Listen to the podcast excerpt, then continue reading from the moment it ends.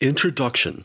On a clear Saturday night in downtown Philadelphia, a spectacular mafia assassination is captured by a TV news chopper, and the footage becomes a worldwide viral sensation. This lurid publicity stunt is the work of Julian Breton, a professional culture hacker who honed his dark arts running psychological warfare operations for the US military. But Breton appears to have killed the wrong man in a case of mistaken identity. His intended target, a charismatic mafia prince named Ricky Dante, now has no choice but to find Breton and eliminate him because if Dante's mafia elders discover the decades old betrayal behind all this, Dante will not get another chance at escaping death.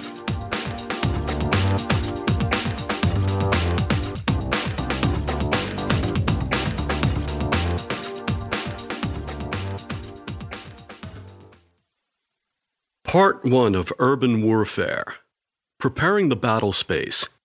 Sometimes decades pass and nothing happens. And then sometimes weeks pass and decades happen. Vladimir Lenin. Chapter 1. Thursday, June 3rd, 2010. Julian Breton stepped out onto sleek and pulsing 17th Street unplugged and immune to geolocation, his pocket litter absent a mobile communications device.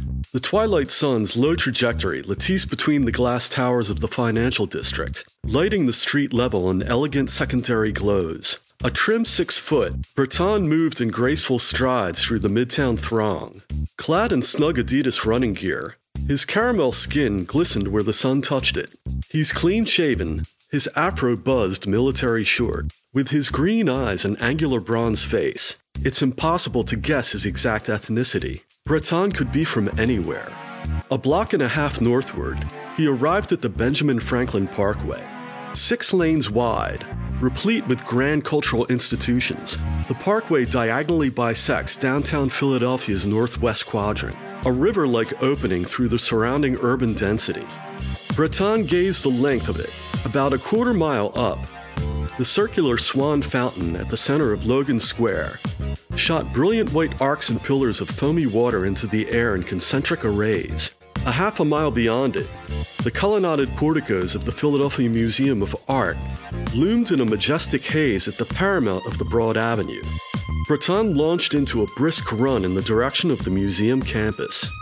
Crossing the automobile roundabout inside Logan Square, sunlight drenched Breton in the open spaces of the parkway. His slicing stride propelled him across the flat asphalt like a gazelle in a savanna. The downtown skyline soared up behind him with the intersecting geometries and textures and hues. Muscular pillars and triangle topped porticos stood noble sentry over the vast rotary intersection. As Breton raced across 20th Street, the parkway expanded to five traffic lanes in each direction, like a tree lined Le Mans raceway stretch. National flags from around the world hung from tall lampposts lining the inner motorway. The canvas is undulating in sparse breezes, their exotic graphics punctuating the boulevard's international flavor. Pumping his long arms, Breton propelled himself in sharp, disciplined strides across the glass lawns of the Eakins Oval. Arriving at the Philadelphia Museum of Art, he charged across its street level pavilion and dashed up its wide flight of stone steps, taking them two at a time, traversing the entire 72 step flight in about 10 seconds. He slowed to a rest at the museum's portico level pavilion, ostensibly to stretch his legs.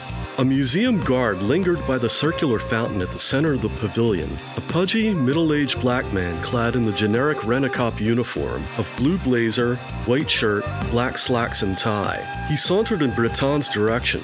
Breton feigned indifference to him. They brushed past each other, exchanging neither word nor glance. The guard circled wide in his roundabout and shuffled towards the museum's grand entrance. The sun edged behind the museum as Breton lingered in the shadow of its colonnaded portico, pondering the epic sight of the Sylvan mile long parkway and how it sliced diagonally into a huddled grid of skyscrapers in a phallic sort of way. The iPhone the museum guard handed Breton in their brush pass began vibrating. He put the slim gadget to his ear and murmured, Hello. A whiskey and nicotine soaked voice came over. What's the Senate Intelligence Committee?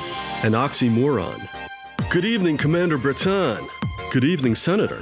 He's waiting for you at Belgian Cafe, 21st and Green. Address him by the alias Pyramider.